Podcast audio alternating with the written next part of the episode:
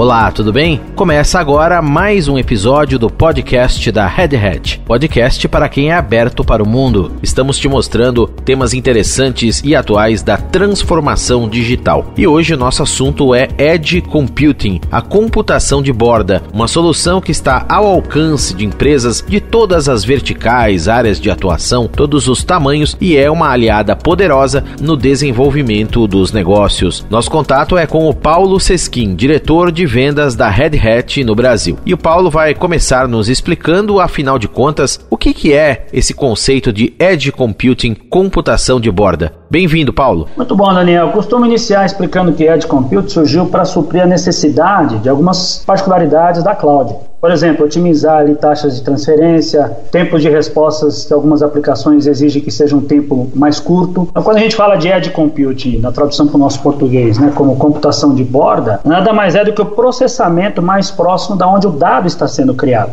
quer seja pelo dispositivo móvel, não nossos celulares, ou através de browsers dos nossos computadores. E, inevitavelmente, esse processamento mais próximo do consumidor, do cliente, ele vai ter serviços mais rápidos, serviços mais confiáveis. E algumas aplicações que se encaixam muito bem com essa tecnologia, nós estamos falando de realidade aumentada, estou falando de inteligência artificial, se a gente for para o mundo fabril, a é, aplicação da indústria 4.0, quando a gente fala do mundo de telecom, aterrizar a tecnologia 5G, e se nós formos para o leque de IoT, um grande caso que todo mundo se interessa de consumo desse tipo de tecnologia são os carros autônomos, que eu não tenho dúvida que serão os grandes consumidores. Ou seja, Paulo, para a gente entender bem, quer dizer, você tem aí, falou de alguns ganhos, você tem mais velocidade, você tem menos latência, né? Que você roda ali a aplicação muito mais próxima, portanto, menos atraso aí, você não precisa, em teoria, trafegar esse dado até a nuvem, etc, etc. São esses os principais benefícios, que aí você abre para aplicações, digamos, mais críticas ou que exigem essa velocidade, essa precisão maior, é isso? Correto. Quando a gente fala de redução de latência, isso é inevitável, por exemplo, para diminuição de tempo de resposta, né? Onde se tem um ganho prático para isso? Consegue imaginar, por exemplo, aplicações rodando Big Data é, no celular de quem precisa tomar uma decisão ou no desktop de um usuário que precisa ali fazer algum consumo desse tipo de tecnologia? Quando se fala da, de, de ganhos para as empresas nesse sentido, estou falando de resiliência, porque se eu tenho empresas onde eu tenho escritórios é, regionais, remotos, eu consigo dar ali caráter de independência, eu continuo prestando um bom serviço nas pontas, mesmo tendo ali talvez uma interrupção de algum link ou na comunicação com o seu data center com a sua nuvem. Eu tenho também na perspectiva de segurança, ou seja, como eu agora eu tenho um controle melhor do dado do que vai ser trafegado, eu posso eleger onde e quando ele vai ser trafegado, eu posso fazer ali armazenamento de dados confidenciais localmente, atendendo talvez algumas regras regulatórias das empresas. E para mim o melhor ponto é a redução de custo. Porque se você tem um controle hoje do dado, de como que ele vai ficar fisicamente é, é, ali no seu, no seu ambiente local e o que, que será necessário trafegá-lo, você consegue chamar as operadoras, os seus provedores de serviço de link para uma boa conversa de otimização e redução de custo. Agora, a gente tem uma grande tendência no mercado que é o uso da cloud híbrida. Qual é a relação, então, exatamente que tem entre a nuvem e a computação Edge? A Edge você tiraria, digamos, essas aplicações, como você citou, as mais críticas, outros tipos também, e colocaria, então, ganhando, eh, digamos, essa liberdade maior, Paulo? Essa é uma excelente pergunta, Daniel. É, na minha visão, o Edge Computing ele vem para complementar a cloud, principalmente a cloud híbrida. Tá? Quando a gente dá um passo para trás, o objetivo da cloud sempre foi ganhar escalabilidade, compartilhamento de recursos, eficiência computacional, principalmente a elasticidade, né? quando a gente fala de transbordo, de processamento, principalmente em campanhas de marketing que você vai necessitar de, uma, de um processamento maior, você pensa muito em cloud híbrida. Quando você mantém esse tipo de estratégia com aplicações modernas, orientadas à cloud, e você complementa com a cloud híbrida, você vai ter o melhor dos dois mundos, porque você vai continuar com os benefícios da cloud, mas você agora não tem mais as restrições de link, restrições, por exemplo, de redes para entregar determinados serviços na ponta. Você consegue, por exemplo, disponibilizar para o seu cliente é, recursos quase que praticamente online. Não tem mais aquele delay para você prestar um bom serviço. O que eu enxergo é que a cloud, somado com a, arquitetura de edge computing, será o grande habilitador para novos serviços, para novas demandas que nós vamos ter daqui para frente. Inclusive com esses novos aplicativos aí, você citou muito bem o 5G, quer dizer, mais velocidade, você está na internet das coisas, aplicações de saúde que a gente vê aí, cidades inteligentes, carros autônomos, tudo isso está contemplado com é, soluções de edge computing já e é passível de aplicá-las. Com certeza, eu não tenho, não tenho a menor dúvida que serão beneficiados com o uso dessa tecnologia. Está Paulo, para as pequenas e médias empresas, naturalmente elas têm mais necessidade de planejamento para implementar soluções eficientes, né, de cloud, até por conta de custo, ainda mais diante da crise agora, deve haver essa, esse repensamento aí, replanejamento em alguns casos e tal. Então você precisa lá dos seus servidores, cloud, gerenciar toda essa estrutura. Como é que a Ed pode ajudar esses negócios? É, principalmente as pequenas e médias empresas, elas vão se beneficiar muito do Edge Compute. Né? As que estiverem atentas, elas vão ter a oportunidade de se mergulhar nesse novo mundo porque vão aproveitar aí a flexibilidade da Ed para não só aprimorar os seus negócios. Eu costumo dizer com os amigos e com os clientes que as pequenas e médias empresas com o uso da Ed, elas vão poder conquistar novos espaços novos mercados. E eles vão poder atingir novos públicos com as ofertas hoje que eles estão desenvolvendo. Então, vou, vou materializar isso em alguns exemplos. Vamos falar um pouco de fintechs. Quando a gente fala de fintechs, praticamente muito orientada ali ao, à vertical financeira. Né? Quando a gente fala de fintechs no, no mundo financeiro, nós estamos falando de empresas que estão orientadas 100% à, à infraestrutura voltada ao mobile. Porque hoje o cliente dela quer saber de fazer uma transação rápida e segura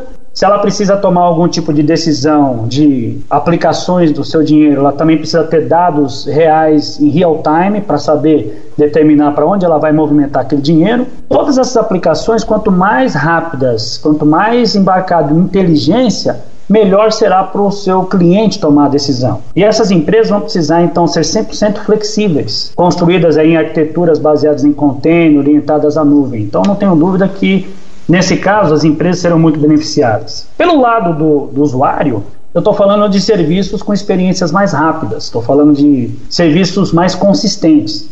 Isso vai ajudar na tomada de decisão, porque as, as aplicações, Daniel, olha que interessante, as aplicações poderão ser mais orientativas, elas vão ser mais preditivas, vão utilizar métricas, telemetria, você comentou muito bem, né? A parte de muito do, orientado a, a healthcare, da saúde, vão, vai ter embarcado a parte de analytics muito fortemente com o uso da Edge. Então, o mercado de pequenas e médias empresas serão muito beneficiados. Esse deve ser o futuro daqui para frente, né, Paulo? Principalmente agora após a pandemia, se vislumbra então esse futuro interessante e promissor para a Edge Computing. Como que o uso então deve ser ampliado? Você disse que as empresas precisam ficar atentas, procurar essas soluções e de como é que a Red Hat vem ajudando com a sua expertise também as companhias a fazerem isso e entrarem nessa solução que afinal de contas está aí para todos, né?